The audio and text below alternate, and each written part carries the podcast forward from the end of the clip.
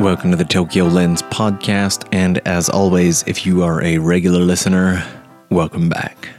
Back in 2011, one of the biggest earthquakes in history hit Japan. It was quite the experience, and I was here for that. But more than that, ever since then, Japan's been awaiting its next major earthquake. And lately, the news says it's coming soon. In fact, ever since the March 11th earthquake of 2011, the news has been saying that the next major earthquake is coming.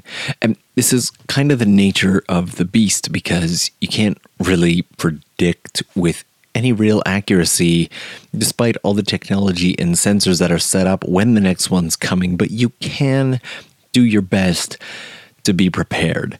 And so today's episode is going to be talking a little bit about earthquakes. And if you're in Japan, coming to Japan, moving to Japan, or even just interested in Japan, the information that you might find useful.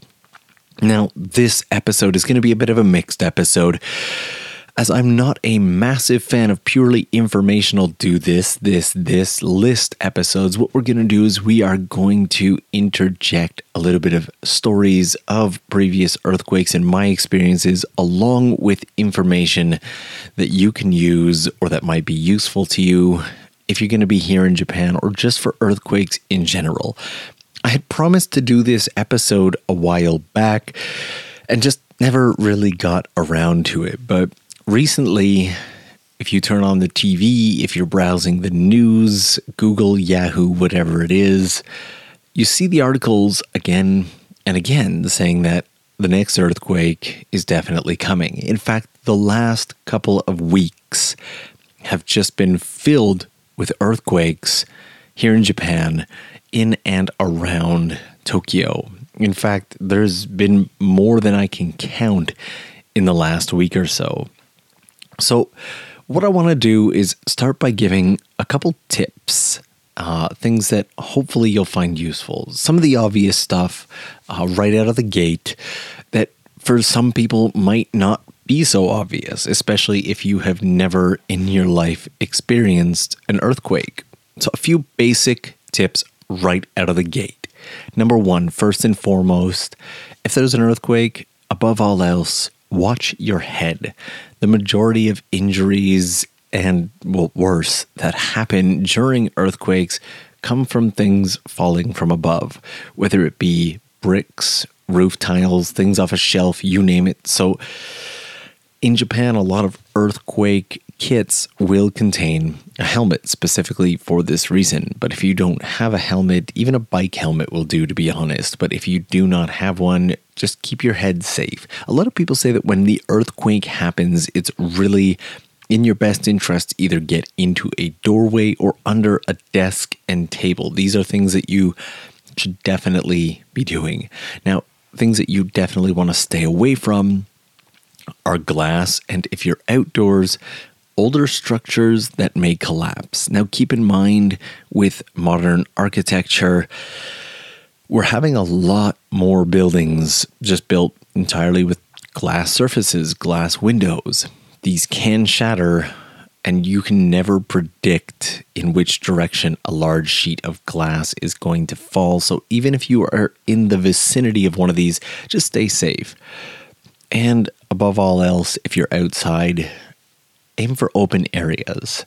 Areas like Japan and Tokyo will have designated evacuation centers. They'll be listed on maps, and you can look and be like, okay, the evacuation center is near here. And if you're indoors, be sure to use the stairs and not the elevators. So, with these couple tips in mind, a lot of this has become much more public knowledge and much more focused on after this 2011 earthquake. Now, I had done a video on the Tokyo Lens channel a while back, I think about a year ago, uh, during the anniversary of the earthquake, talking about my experience. I had been fortunate, I guess, enough to be home during the time of the earthquake, and it, the house, the the building that I was in, definitely took some damage. TV almost fell over, but there were a few things that happened after this. You see, it was during this time that I realized instantly how truly important it is to protect your head.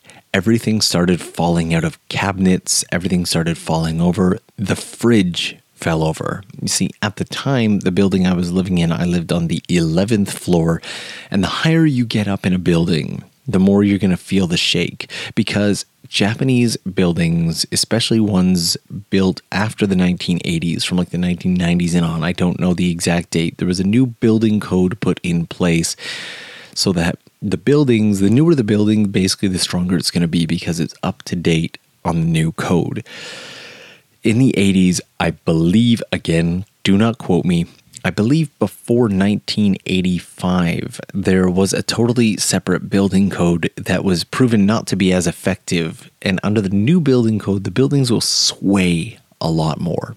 So if you're in a tall or narrow building, the closer you are to the top, the more the building is going to sway back and forth. Now, if you ever watched any of the videos online, from the March 11th earthquake of 2011, you will probably know that there were video after video after video of the skyscrapers in Shinjuku just swaying back and forth at a level that was visible from the ground and from people shooting videos out the window towards other buildings.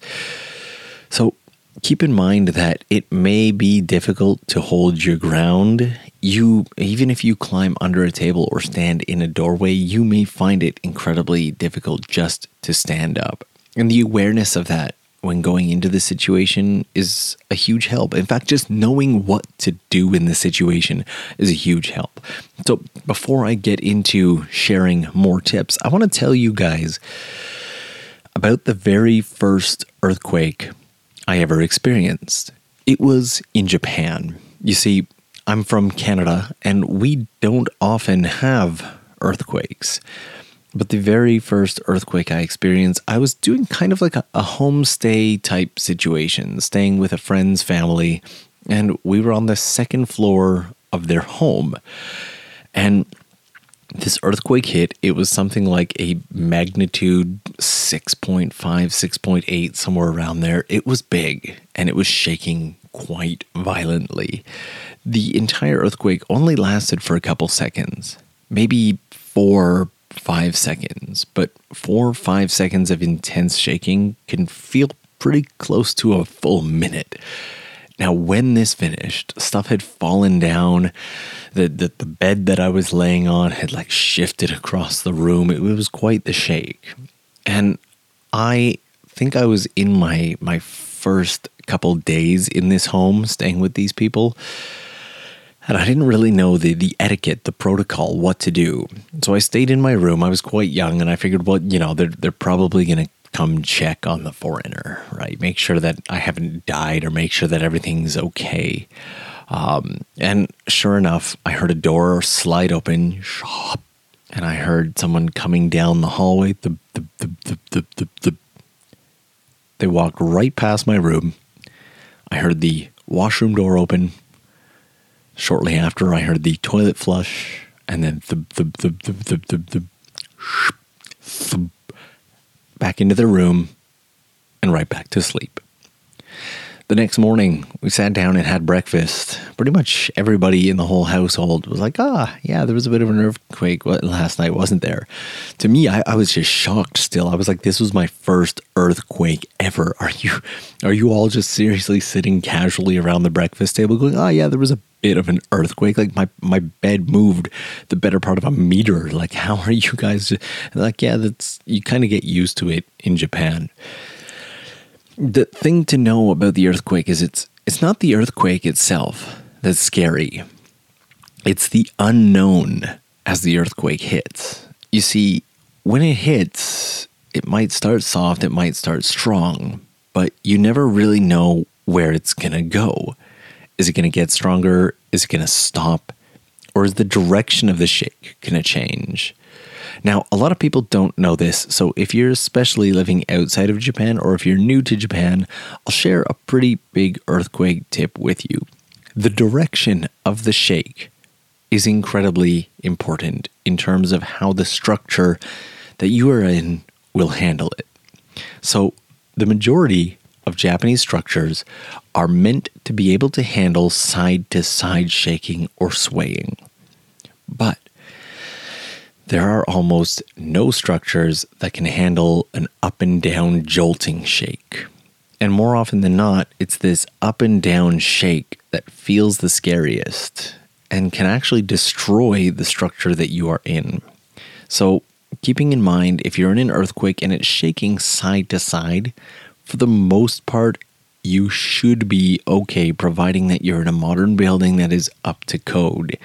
Again, take precautions, make sure you're safe. Don't just be like, oh, I'm, I'm in a new building. This is very safe.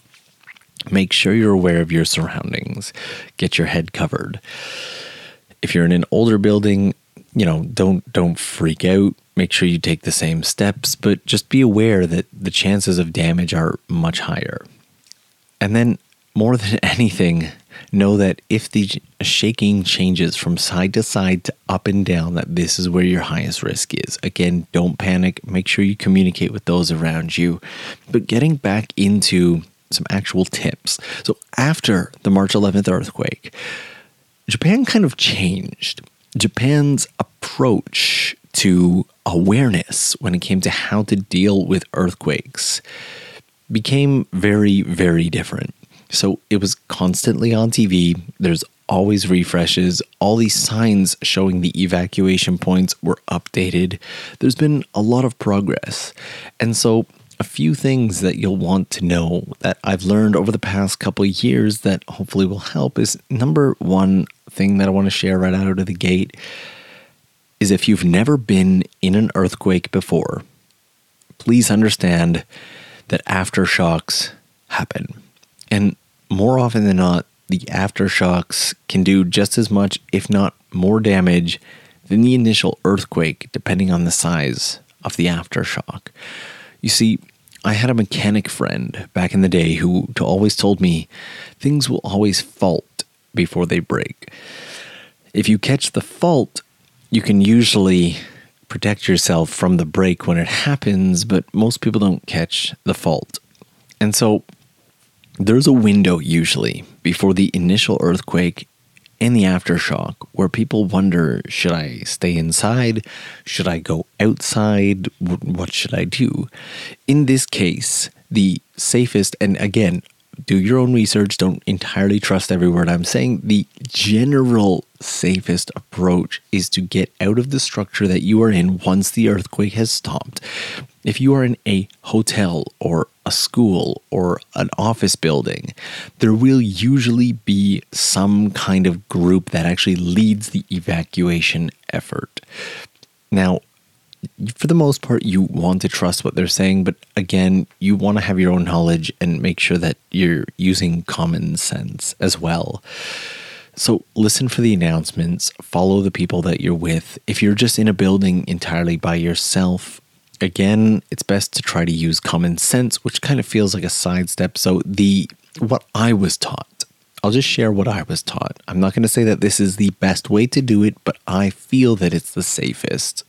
Again, that is 100% personal opinion. So, what I was taught is that between the first initial earthquake, especially if it was a large one, and the aftershock, you probably want to evacuate from the structure that you are in and get yourself to an evacuation point. Again, this is mostly for major earthquakes.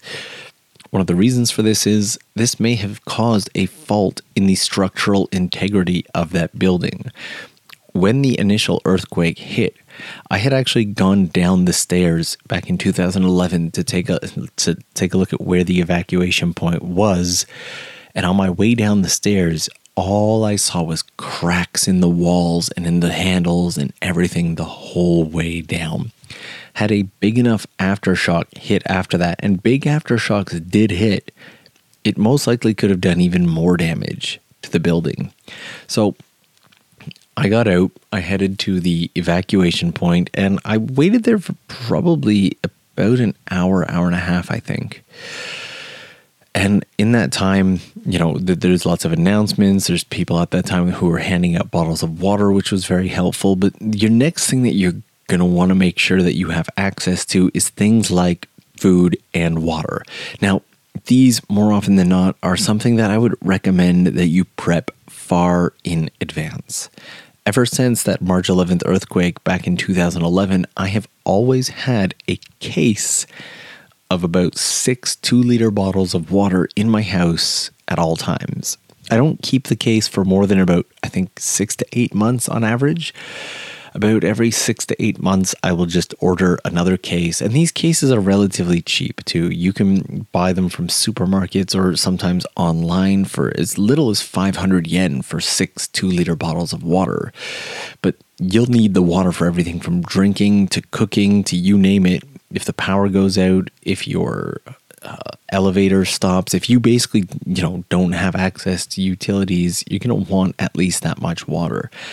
And unfortunately, it's not going to be as easy as going to the convenience store because after a major earthquake, everyone rushes the convenience store, and you will find that the convenience stores are next to dead empty within an hour of it hitting. You see, after hitting the evacuation point up, the first thing I did is swing by the convenience store, thinking I should probably grab things like water or perhaps tissue or toilet paper, just the basic amenities. I got to the convenience store, and for the first time in my life, I saw empty shelves. Almost everything was gone. There was no water, there was beer and wine left, but even that had seemed to decrease quite a bit all the bread, towels, you name it, it was all gone. So, making sure that you have things like toilet paper fully stocked in your house at all times. It got to a point where certain shops were actually locking up their toilet paper to the point where people would have to request it because there was no toilet paper in shops and convenience stores. And so people were starting to steal it from public washrooms, from restaurants, this, that, the next thing. So make sure that you have these basic amenities. I know the idea of keeping your house fully stocked is just kind of a normal thing that most people would typically expect. You know, keep your house stocked. But in a country like Japan, where natural disasters are kind of a part of daily life, I wouldn't say they're a part of daily life, but they're they're part of the package. Natural disasters are part of the package of living in Japan, so you need to take extra precautions. A few things that I recommend is not only keeping all the amenities stocked in your house, like toilet paper, uh, tissue, paper towels, water. I keep a very large stock of dry ramen noodles just in case. Um, I keep lots of cans of tuna just in case. But addition, in addition to that, tiny little things like making sure that at all times, no matter where you are, you're carrying a cell phone charger or just a portable battery or two of any kind, and perhaps a multi cable to go along with them. Because you never know where you're going to be or what's going to happen when one of these emergencies hit and if all of a sudden you are stuck in a unfavorable situation and your phone battery dies I try, for the most part, whenever possible, to never let my phone battery go below 20% in Japan just because it feels like kind of a high risk thing to do. It always feels like something could happen at any time. And if I'm under 20 if I'm under 20%, even if I'm at home, because the power could go out. We could get hit with a, a, typhoon or you know, we could get hit with another earthquake or anything that could knock the power out. So having these considerations, especially if you're from a country that doesn't typically get hit with earthquakes, it's something that you don't really think about. But since we are on the topic of phones, your phone can be both a great tool and your worst enemy in one of these situations. So, back in 2011, very famously, one of the things that happened is that these cell networks went down incredibly quickly. There was almost no phone access. Payphones, which have become few and very far between in Japan, even in Tokyo, were lined up with lines of literally dozens to hundreds of people trying to get in touch with their loved ones. And you don't realize how incredibly vulnerable you are until you don't have any cell service. And this also brought to light another major problem that Japan has, which is in comparison to other countries, Japan severely lacks access to public Wi Fi.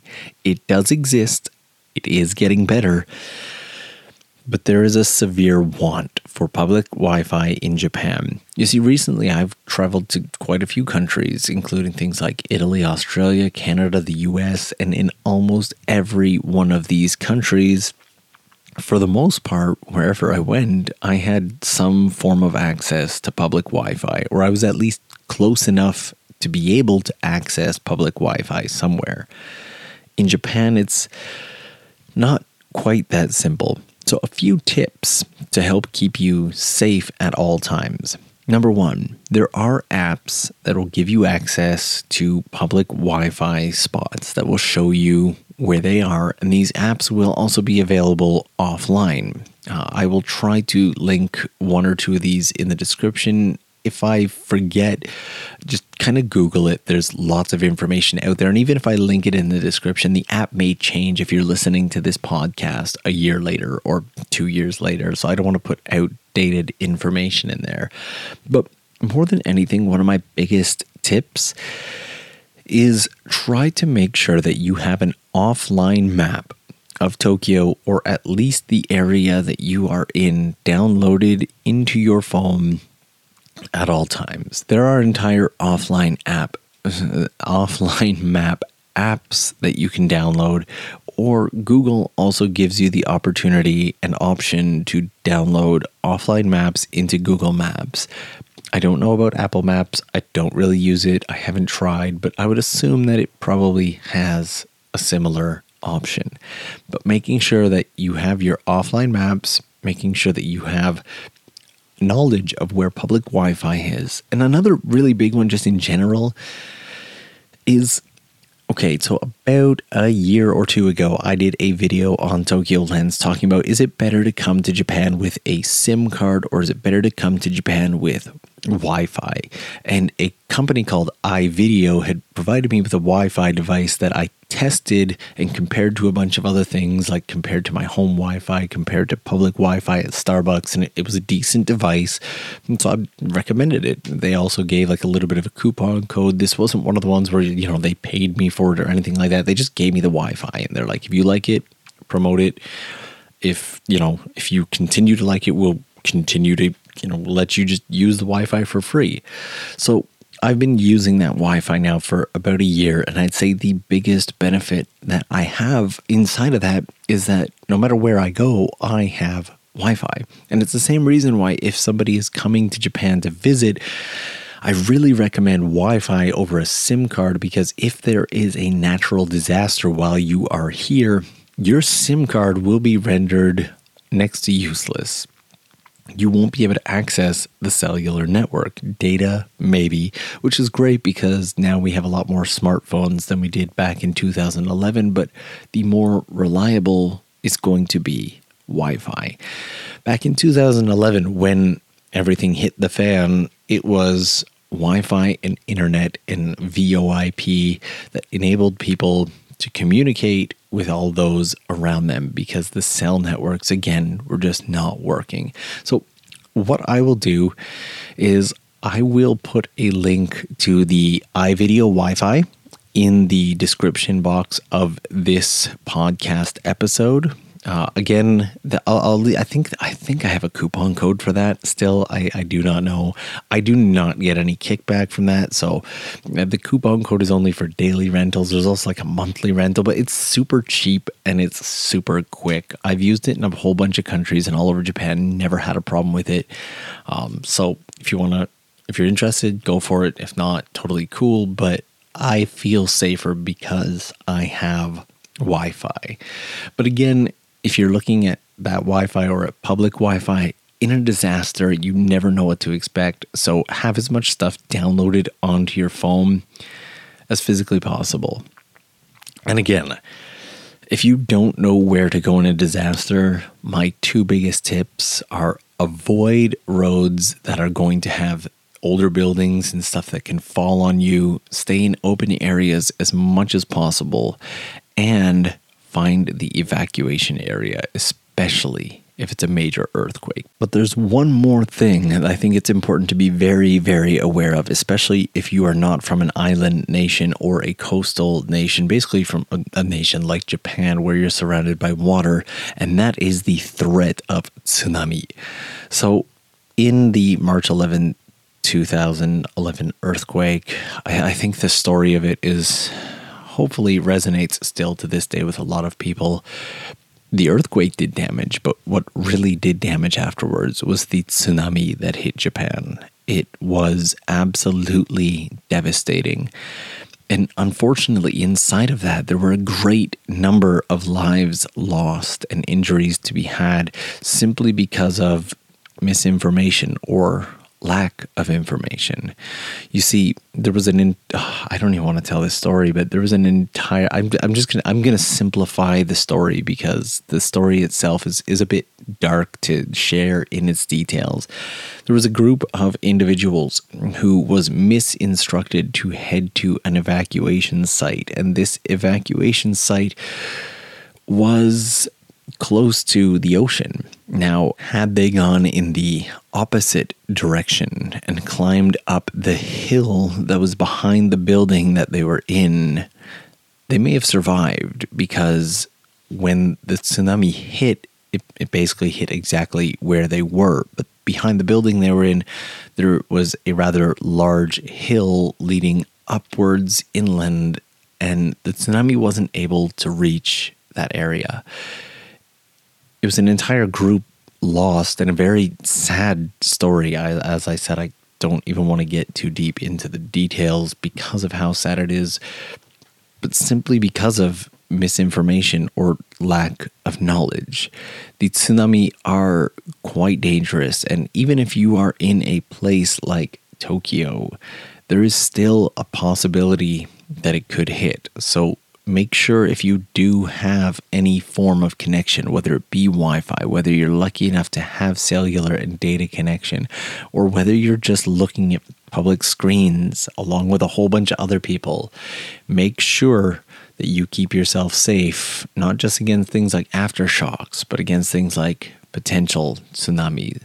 Now, all of this being said, this is mostly just kind of the, the, the small tips that I've picked up, or the things that are just really, really obvious to me now that I think may not be obvious to everyone else. There is a lot more information to be had, but these are kind of the basics. Things like protect your head, make sure that you have the the necessary supplies. Make sure you have the necessary materials around you. But there's a lot more to be learned. And in Japan they actually have evacuation or emergency training sessions that are offered completely for free. There are ones, for example, in Ikebukuro where you can do a short or long session that will train you against things like earthquakes or fires, such on and so forth. And they're completely free courses. I believe you can register for them, kind of book them online, or you can do walk in sessions. I will try to find it and link it in the description box below. The one that I've been into is Ikebukuro. There are definitely others throughout the city if you're going to be in Japan for a longer period of time, if you're going to be living here for a year or maybe even more, it might seem like it's not the most exciting or adventurous thing to do to go out to one of these evacuation training centers or emergency training centers and spend half a day there, but I guarantee you the knowledge and the experience you get is very worthwhile when I went, we actually had earthquake simulation where you get under a table and it simulates a rather large earthquake and it can show you just how hard it is, even on hands and knees, to stay like with, without falling over in these earthquake situations. hopefully more than anything this podcast and the opportunity to you know maybe go out to one of these centers will give you a chance to have this in your head. I think more than anything it's important to remember that these can happen at any time. The news has honestly been saying since the 2011 earthquake that our next major earthquake is coming at any time. And during the past week, with all the earthquakes we have had, it kind of always feels like it could happen at any time. And I think that's really the point. The point is just the awareness keep yourself safe. And I, I cannot overstate it. I really, really cannot overstate it. Make sure that your phone is charged and that you have portable batteries with you. The number of friends that I had who suffered greatly because their phone died while they were like using, trying to use maps to get home. They're like, I have the map downloaded on my phone. I'm good. I can get home. And then their phone dies and so the number of people I know who were impacted because of this is is great. Additionally, Japan does have a whole bunch of emergency contact numbers in place for all different types of situations everything from you know emergency numbers to police phone calls even a disaster voice message service which allows you to leave a message saying whether you're okay or you know call in and listen for messages from friends or loved ones. What I'll do is I will also link this in the podcast description just so that if you're in Japan or going to be in Japan for an extended period of time you have access access to these numbers. It's all kind of in table format, so you can just select it and save it to your notes on your phone, whatever you want. But I hope that this episode has been useful to you. I hope it's given you some kind of value. I've tried to mix in some stories with some useful information. I know it may have felt like it was all over the place, but I definitely enjoyed having the chance to sit down and share this with you guys. This is an episode that I have been thinking about putting into video form for some time. And I'd love to know what you think of that. If you think that this would be a useful YouTube video and you'd like to know more about it on that platform and see it a little more visually, hit me up via Twitter or Instagram or drop something in the YouTube comments on pretty much any video. I still check all my comments all the time. And let me know if you'd like to see that. I'm saying this because I know there is a cross section of individuals who both watch the YouTube channel and listen to the podcast, as well as people who just listen to the podcast, such on and so forth. So, again, if you're interested in that, let me know. It would be a huge help and mean the world to me if you got any value from this at all if you would take a few seconds out of your day when we wrap up to jump over to iTunes and leave a review for the podcast. Each one of those really helps me out. I also really enjoy reading them. I definitely appreciate it. So if you have a spare 30 seconds at the end of this, definitely jump over to iTunes and leave me a review. It would mean a lot. Otherwise, I just hope that in general, the information I have shared with you today is useful please take this more as a grain of salt, more as an appetizer than the full meal.